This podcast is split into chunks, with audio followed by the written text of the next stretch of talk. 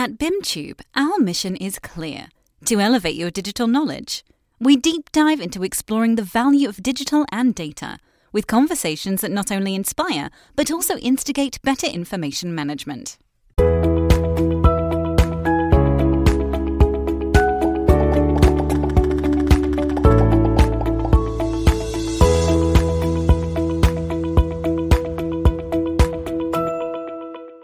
Thanks for downloading this episode of the BIMTube podcast. Just a reminder that you can access all the podcasts in video and audio if you visit bim.tube. So our website again is at bim.tube. We hope you enjoy this episode. Hello, everybody. Welcome to this episode of the BIM Tube podcast. My name is Stephen, and today I've got Erin Khan. So, thank you, Erin, for joining me. Thank you very much indeed. Yeah, Stephen, thanks for having me on. I'm really excited to have the chance to speak with you and share a little bit more about my role. Great, yeah. Likewise, and um, we, I mean, we've we've obviously got some topics to to cover that we we've thought about, but of course, for the benefit of people who haven't seen or heard one of these podcasts before, the the theme is around digital data technology, uh, and better information management, but clearly we'll give case studies and examples. So our perceived audience are people who are not technologists who are new to this. So, um, but yeah, so Erin, so again, thanks so much. So if you if you don't mind, if you could introduce yourself, and then critically, I think um, it's really important for people to understand that everyone has a different background. So maybe you could just give a quick overview of the your sort of career history and how you got to the role that you have today, please. That'd be great. Yeah, absolutely. So my name is Erin Khan. My current um, role in the industry, I'm the founder and senior consultant at my own consultancy, Erin Khan Consulting, EKC for short, where I help support um, technology adoption in the AEC industry. Um, but the origin story on me, if you will. Uh, so born and raised in New York, and then I had the wonderful opportunity to come out to the west coast of the US for school.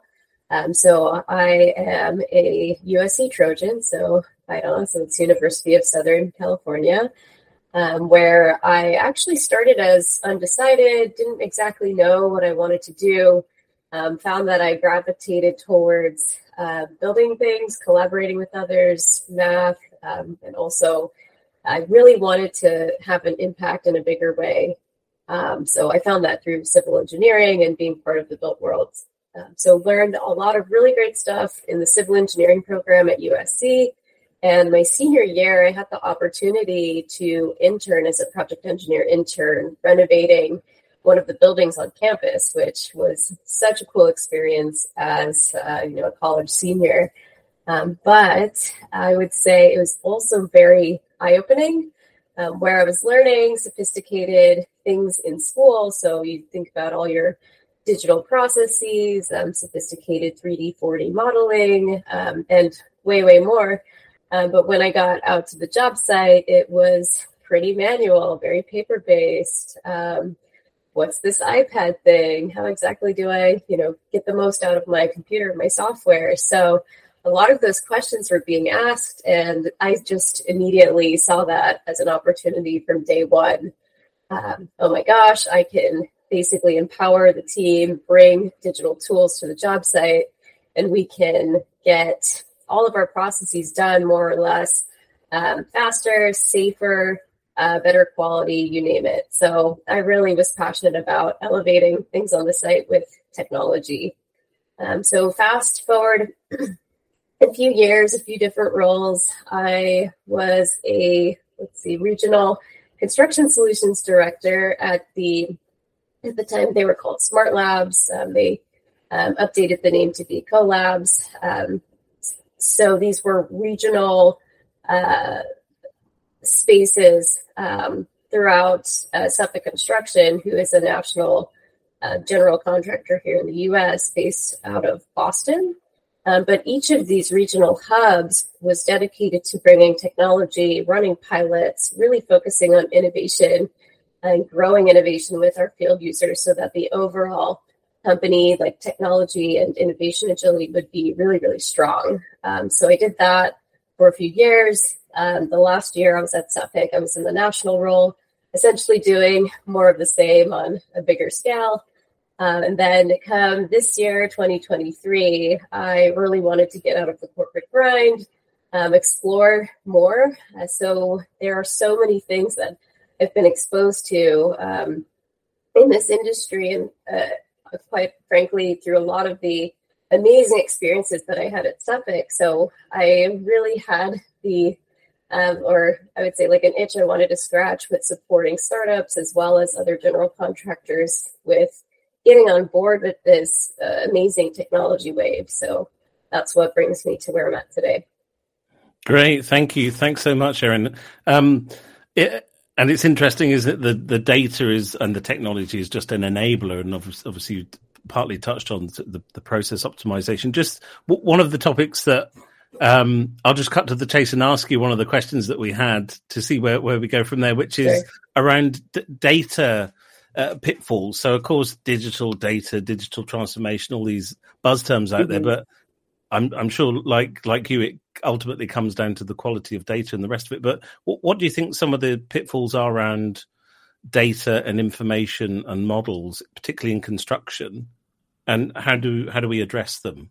Um, Absolutely. Um, so I really like to frame it around people, process, technology, which I think has been brought up and probably been beaten to death. But um, it really does start first with that people component. And in my mind, it's not so much a technical issue with data that we have, it's really a communication and a relationship building issue. So, what I've seen happen time and time again is that the um, personas or you know the, the roles that are creating these technical digital tools and trying to um, make them valuable to the workflows and the processes that are happening in construction there's a little bit of a disconnect because a lot of times those people aren't doing the processes in the field themselves. Um, so there's a level of like technical expertise that unfortunately tends to be um, two, three steps removed from these processes. So you're kind of operating in the blind when you're setting up a system, when you're setting up um, like data integrations, for example. So the the bigger issue, and it, it really gets to the core of how the industry operates. It's um, lack of relationships between the field users, those boots on the ground who are doing these processes day in and day out, back to maybe it's your back office that's putting some of these standards into place, or maybe it's a, a data team that's putting some of this um, specific data reporting into place, whatever it is. Um, that that bridge needs to be gap. Uh, that gap needs to be bridged. There we go.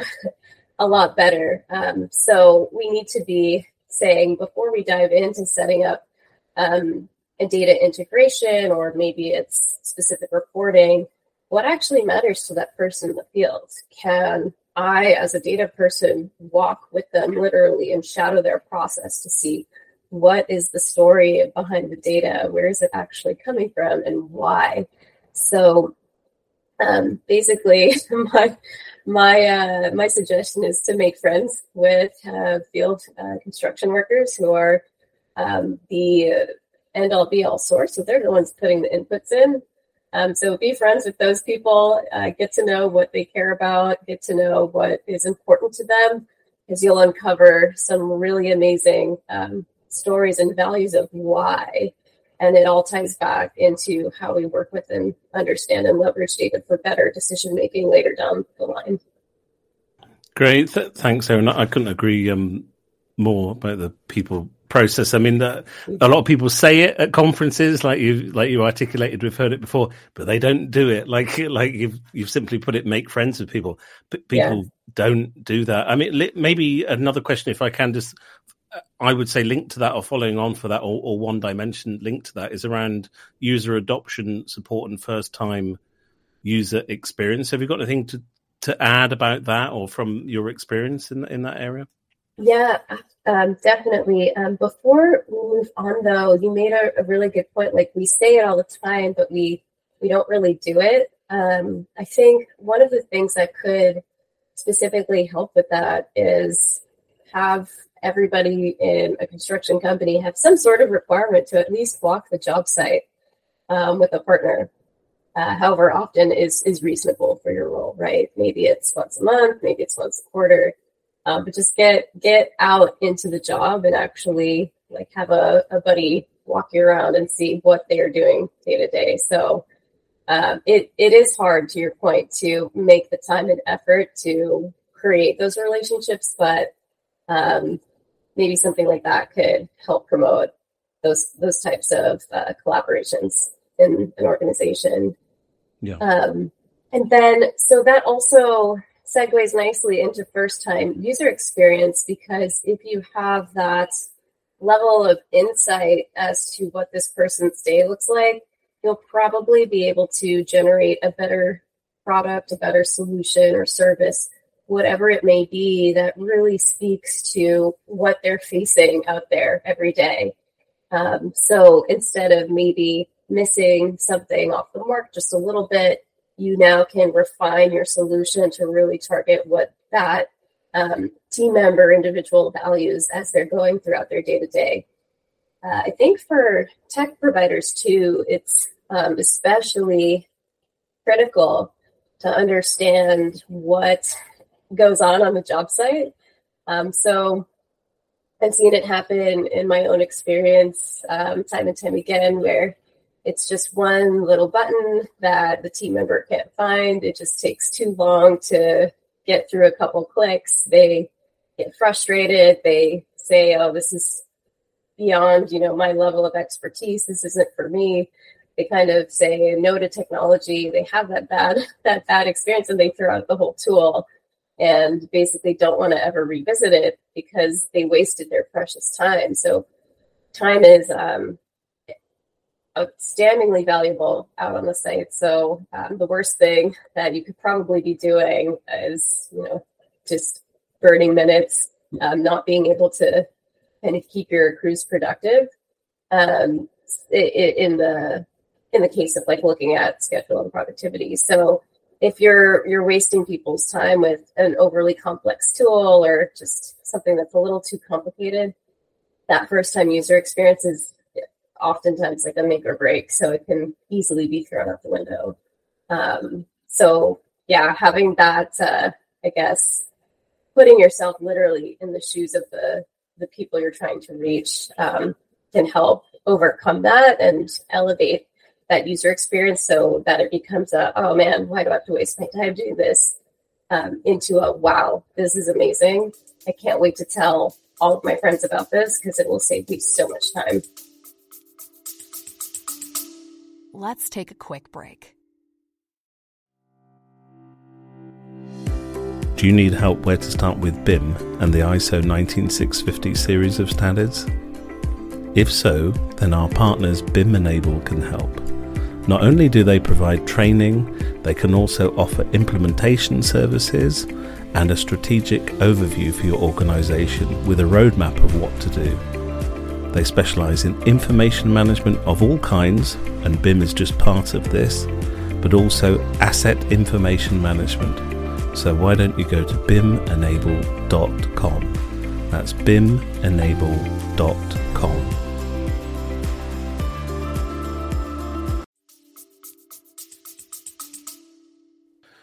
Yeah, I, th- I think it's a really good point you make to physically go out on site. I know um, yeah maybe in more from my background maybe more in operational and maintenance uh, activities but nevertheless physically going out because ultimately there are people right? We're not we're not not yet anyway. We're not employing robots not yet. I mean not quite yet. and maybe a little bit forget. but yeah. quite. yeah. And and i i think that uh, like you we were just you were just talking about the user adoption. It could be something very small like you, you talked about pressing a button. It literally can be people are pressing the wrong button and it's just i mean it's um yeah it's a, it's a, it's a good point i think as we move more and more towards digi- digital and obviously we're part of it the digitalization of the built environment there is a risk isn't there that the the office people as in the example you were giving are literally losing touch because every there's even less reason for some people to go out into the field now it becomes um a higher risk, I would say. But have you have you got anything? Maybe just looping in augmented reality or mixed reality. Have you got anything to to yeah. say about maybe how that how that's helping bridge that divide between the, the physical and, and digital? Yeah, lot lot of considerations um, with getting out on site and how newer technologies kind of play into the whole thing. Um, so I just had a thought pop into my head. So I think it would be interesting to also explore um, pros cons of safety. So you know we're losing touch with the job site maybe, but construction is a risky business. We all know this, right? So um, any way to get less exposure to those risks, those hazards, is in general an overall positive. Um, so I'd be curious to see, you know, maybe as we progress, how the data shows up as more remote technologies come into play. Um, very curious. So I'm not going to say which way I think it'll go, but uh, just yet. But um, AR, MR, so augmented reality, mixed reality. Um, for those who may not be super familiar, augmented reality, you can think of this as um, your Pokemon Go, is what most people remember.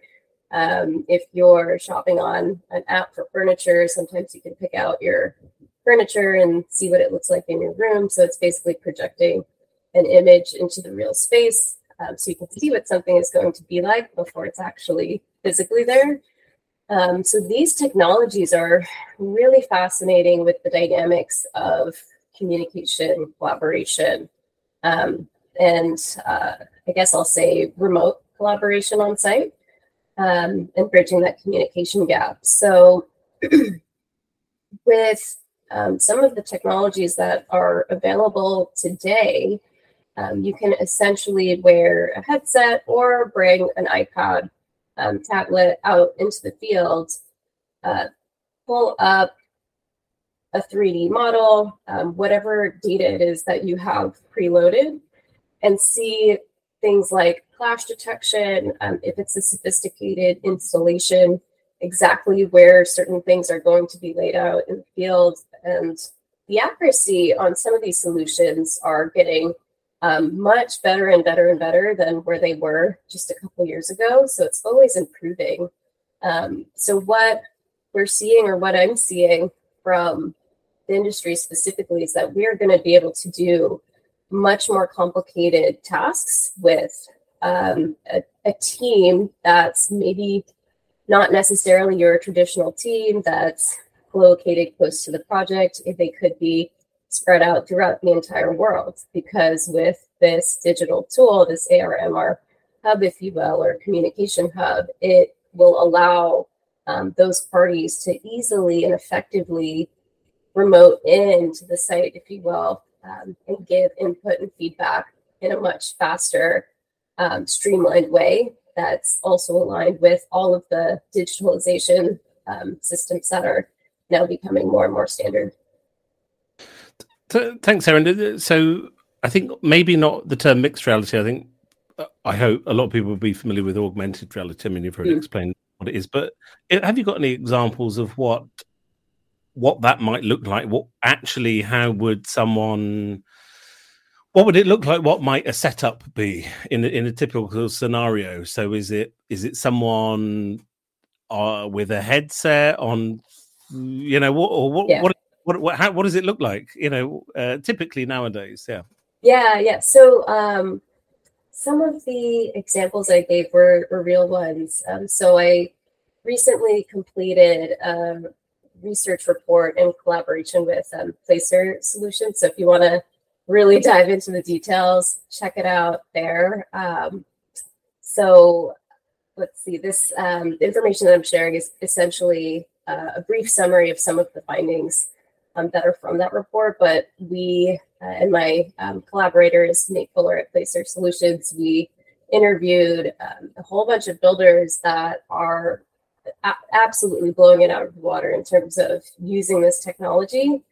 Um, so specific examples are putting on um, it could be like a Microsoft HoloLens. I think it's the Trimble XR10, if I have the name right, that has the uh, hard hat component with it, um, to put like a complex hanger installation, for example, into the headset. So you have a field worker who is wearing the XR10. They essentially have a HoloLens with a 3D model um, in their view. They can look at the real world around them and say, okay, this is um, pretty much in the right spot. They can quickly spot check this is completely out of line. What's going on here? Um, and know when to pull tape to verify measurements, do QA QC, basically catch things that wouldn't have been caught or identified until much later on. Um, and even better than that, if they're using the tool even earlier in their workflows, using it for layout to verify before the installation happens that your model is actually matching exactly what it should be um, in the field. So you have that uh, reconciliation um, way, way earlier than finding out an oops later on.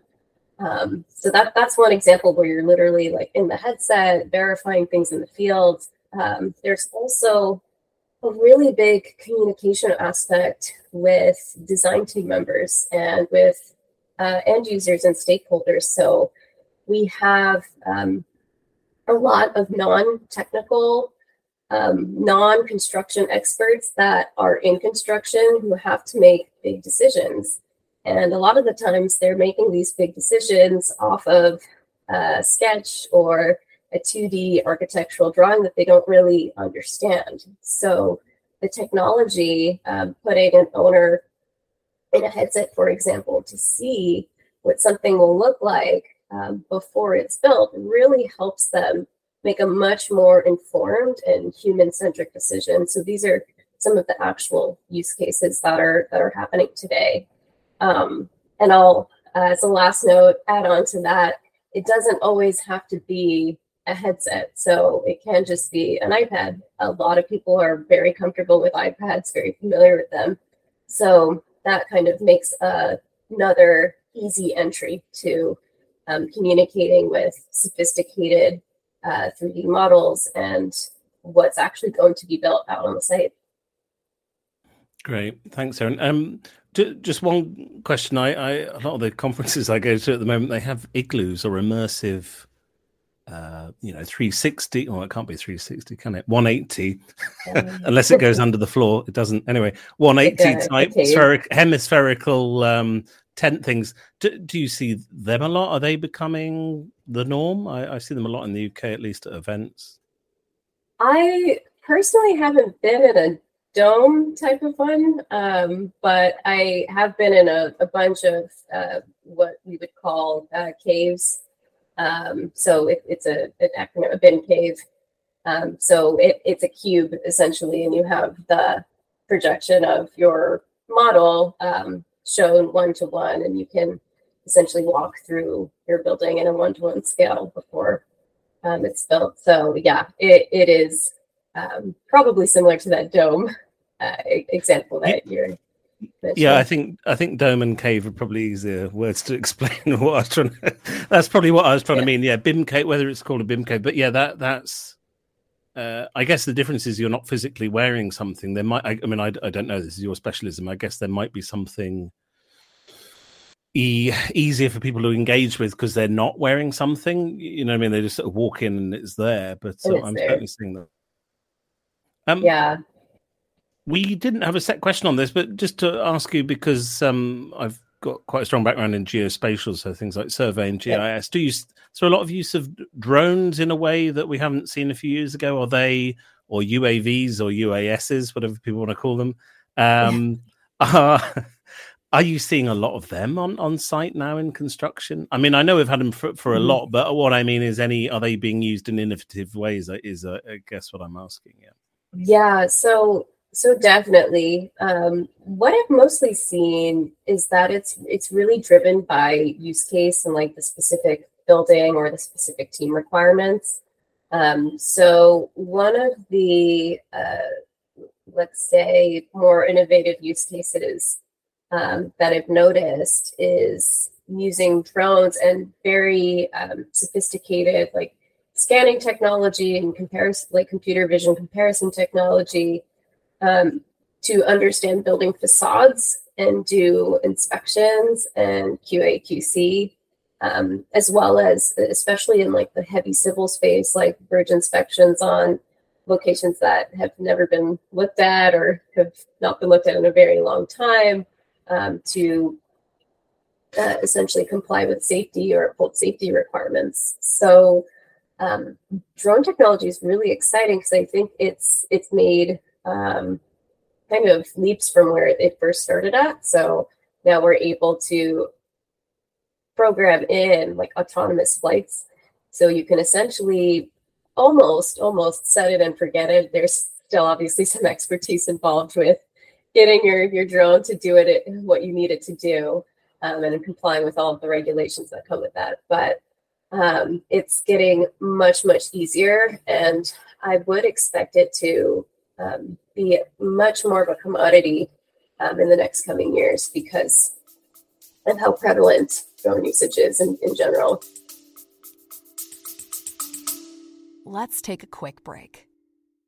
Don't forget, you can catch up on all our podcasts in video and audio by visiting our website at bim.tube. That's B I M dot T U B E.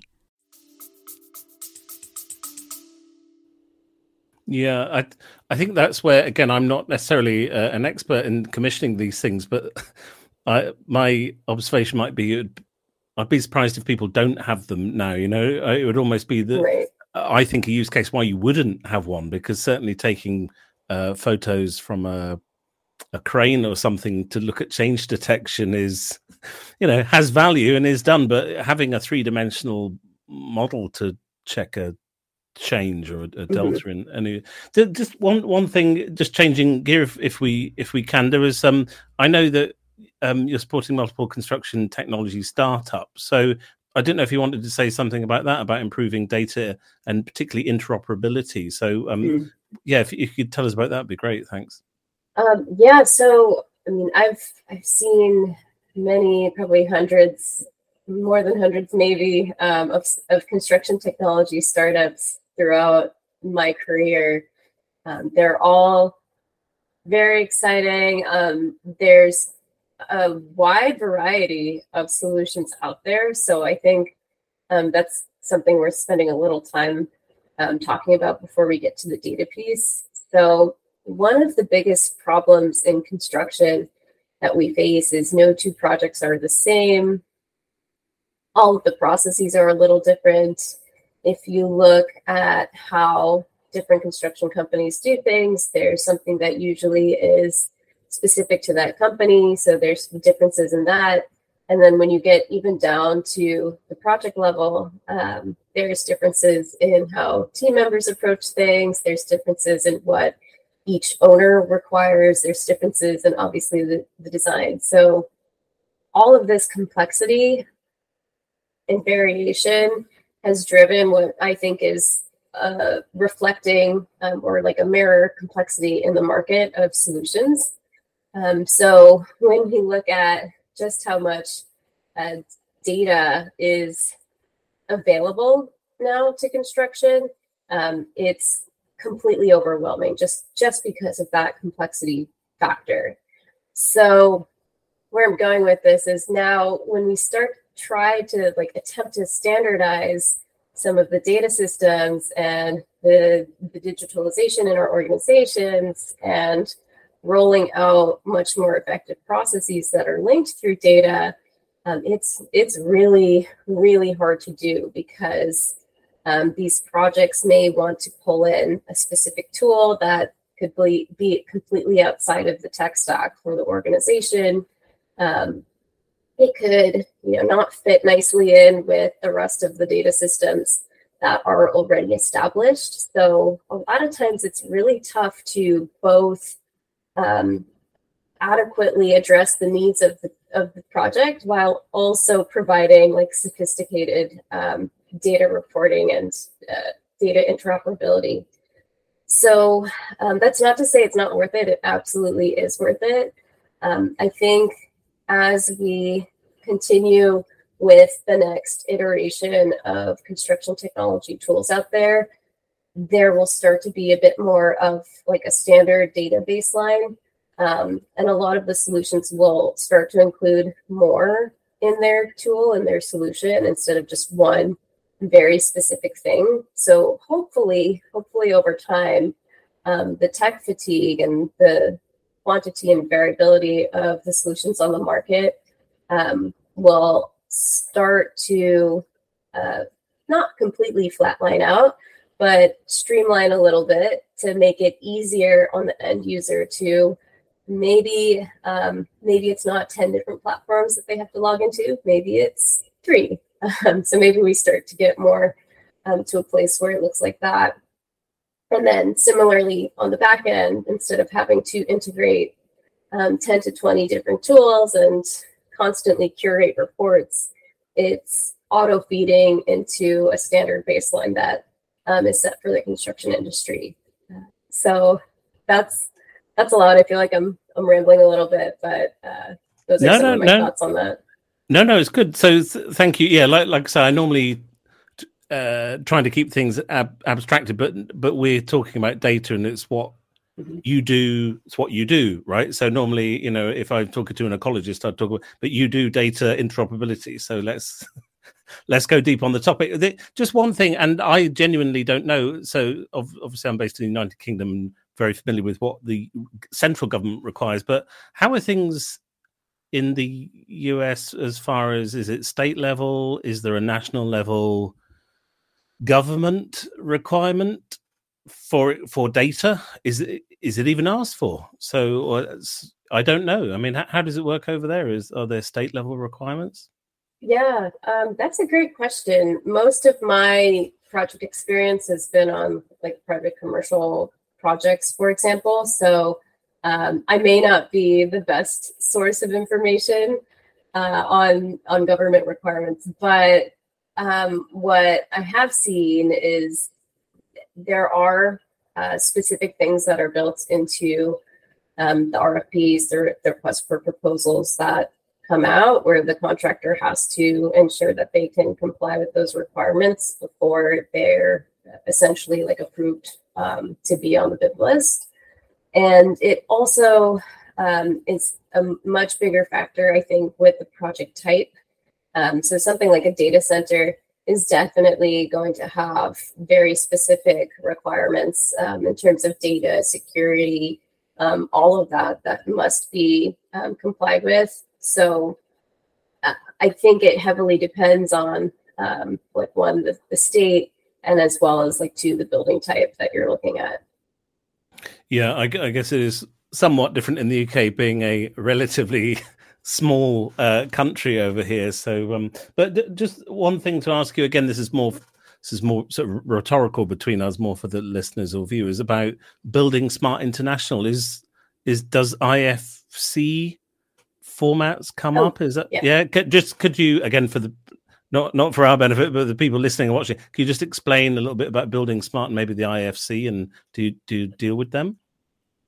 Um, so it, it's been a while since I've kind of been myself in that space. So where I'm focusing on is mostly um, just giving support and like technical adoption guidance to general contractors and startups. But um, when when it comes, I kind of go back to like the augmented reality and mixed reality examples.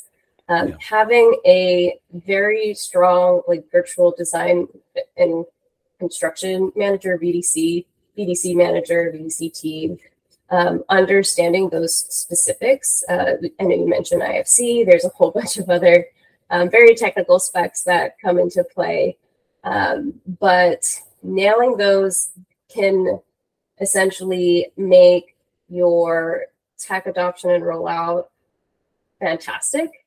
Um, and if you don't get it right, then you're going to be in a place where where you're suffering. So um, those standards definitely do matter. Making sure that you're um, following like best practice is important. And from my perspective, I, I would recommend having um, essentially that the expert on your team that knows and can navigate all those ins and outs for you. So it's very specialized. Um, I would also say it's probably one of my critiques, though, of um, the like 3D coordination space or tasks that we've now involved in construction. So we've made it, um, we've brought sophisticated sophistication into the industry, but we've also made it so technically complex that only a handful of individuals really understand what it takes um, to navigate it and execute it successfully. So I'm hoping as well um, some of that expert knowledge gets a little bit more democratized, um, a little bit easier to follow and understand so that you don't need necessarily um, uh, what I would call is like a SWAT team of, you know, VDC uh, team members or engineers to get the ball rolling, but um, it's more accessible to your everyday person.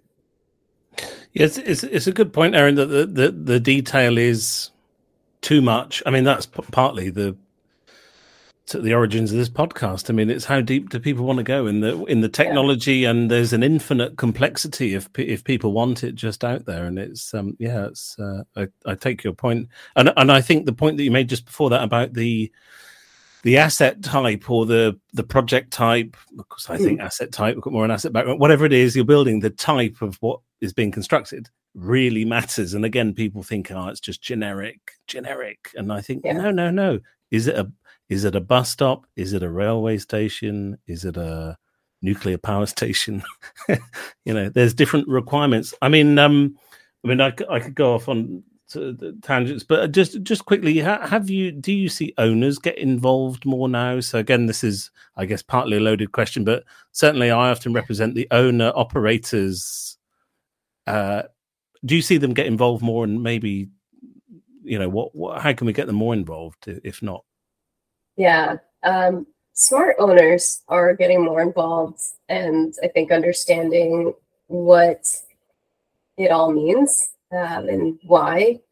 But I've I think we're still kind of struggling with education and awareness in general um, on the owner developer side. So um, realistically, what what happens is um, the builder will essentially budget for really good coordination. They'll have um, a whole plan laid out on how to use these sophisticated tools to deliver a more predictable project.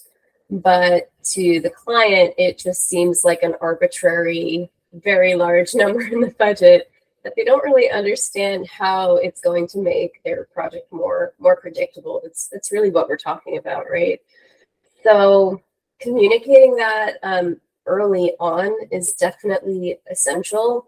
Um, I think overall, like what what I see as the bigger issue is that there's no roundtable discussions quite often between um, builders and and owners where both are on the same like playing field just having an open discussion about here's what i need to be successful in my role here's what i need and how do we kind of make that come together. So I would I would love to see more roundtable discussions potentially at conferences that specifically bring together um, that perspective between um, these, you know, what the VDC roles and teams that are promoting very, very important and essential functions um, in the job and explaining why, why it helps um, drive essentially quality, schedule, budget, safety, everything for the project.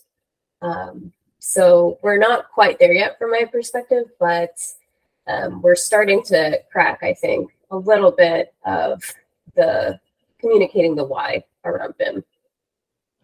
Yeah, because it's interesting. Even the terminologies. I mean, it's VDC isn't a virtual design and construction isn't necessarily even the term we use in the UK. We just say digital construction, I mean, it's even. Yeah. I know that's okay because we're in different continents, so it won't. It won't. There won't be any challenges. But even the, you know, even the terminologies where it's really interesting, isn't it? Slightly different Absolutely. jargon. I talk about digital engineering because I'm interested in the whole life of the asset. What do I mean by that? I'm not sure, yeah. but but yeah. let's discuss it. You know, that's the whole point. But um, I, I, know we, I know you did talk about people process, but I mean, just as an, an open question and not one we had as a, as a set one. What what do you think the industry as a whole? This is whether we mean construction or digital or whomever, every everybody what's one of the one or two of the things we need to really focus on? Is it something you've already said about educating people and people or is there something else? Let, us say if we had an hmm. infinite budget which we don't if we had an infinite budget to try and tackle one or two of the big current challenges what what are they? Is it something you've already mentioned or something else? Um i want to touch on immediately the labor shortage and early education. So that's something i think every every construction project team has faced or has been feeling is feeling um, right now. So in the industry, there's this massive gap with labor, um, productivity, and what's needed to kind of stay on top of that curve. Um, there are some really bad stats out there. If you want to look it up, feel free to do a, a Google search. But um, what I think helps address that is like one getting early education um, into not even just high schools but even the middle school level to bring construction as a career path that students and you know potential amazing engineers and managers and you know um, field team members could see themselves doing right? So without communicating that very early on, it's it's hard to be what you can't see.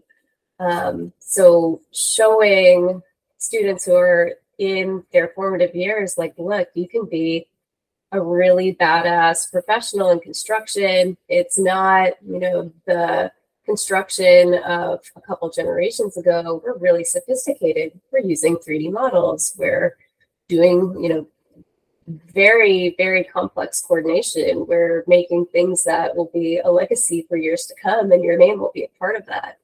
Um, that that's that's pretty cool. So uh, I think back to my own experiences. So um, when I, I want to say middle school, um, I had the opportunity to do like wood shop and metal shop and even learned how to do drafting, um, which was so formative for me to say, hey, this is actually pretty fun. This is cool. I think I can actually see myself doing some more of these types of um, things. So, make the the message that I'm trying to say here is make the construction industry cool um, for up and coming, um, bright potential new workforce members. So that's that's one thing um, that I think we definitely need. And then, so on the flip side of that conversation, it's we also see um, the tenured, um, outstandingly experienced, like tenured individuals leaving the workforce in droves. So either retiring out or um, what have you. Uh, so so we're it, it's a two pronged problem, and I think we're going to need a, a two pronged approach to kind of address it.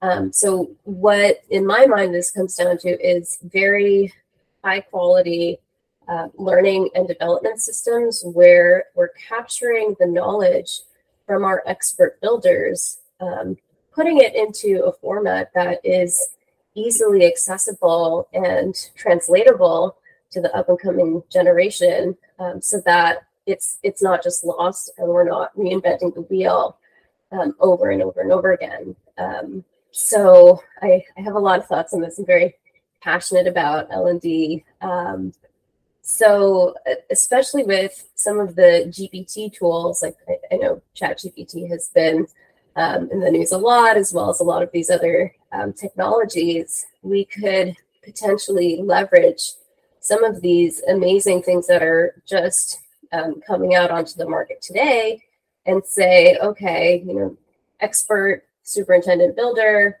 um, before you retire out and we lose all your amazing knowledge, um, how about you train an internal company GPT tool on all of your knowledge and go through lessons learned? And now that's a really amazing database and a gift, like a true gift to give to um, the new faces that will be um, now walking in their footsteps. So, yeah. That's a really good point. So you talked it up. I've got nothing more to add about knowledge management, but certainly, you know, data without getting into the sort of Gartner semantics of data, information, insights, blah, blah, blah, value, knowledge, and wisdom, which I've just said it nevertheless. I think knowledge retention, you've given a solution. I just normally throw it in there as a as a challenge and don't say how we might fix it. But yeah, capturing people's knowledge, I think, is absolutely key. And I completely agree with you because even just on a business continuity and business resilience level, even if it's on a business level, no, because you're talking broader, like a body of knowledge as, as well as a single business, it's a huge risk, right? It's, or it should be. It should be very high on people's risk register, and I don't think it is often. Um, yeah, yeah, knowledge, knowledge loss or expertise loss. Yeah. yeah. Now I know I'm nearly at the uh, time at the end of the time with you. I could certainly talk all day on the on these topics, and thanks so much for your insights. I um, do, what I normally sort of end up doing is asking people if there's any way you'd recommend to get more resources. Obviously, there are some references that you've already referred to, which I will link to. So um, reports, for example. But is there any anywhere else that you recommend?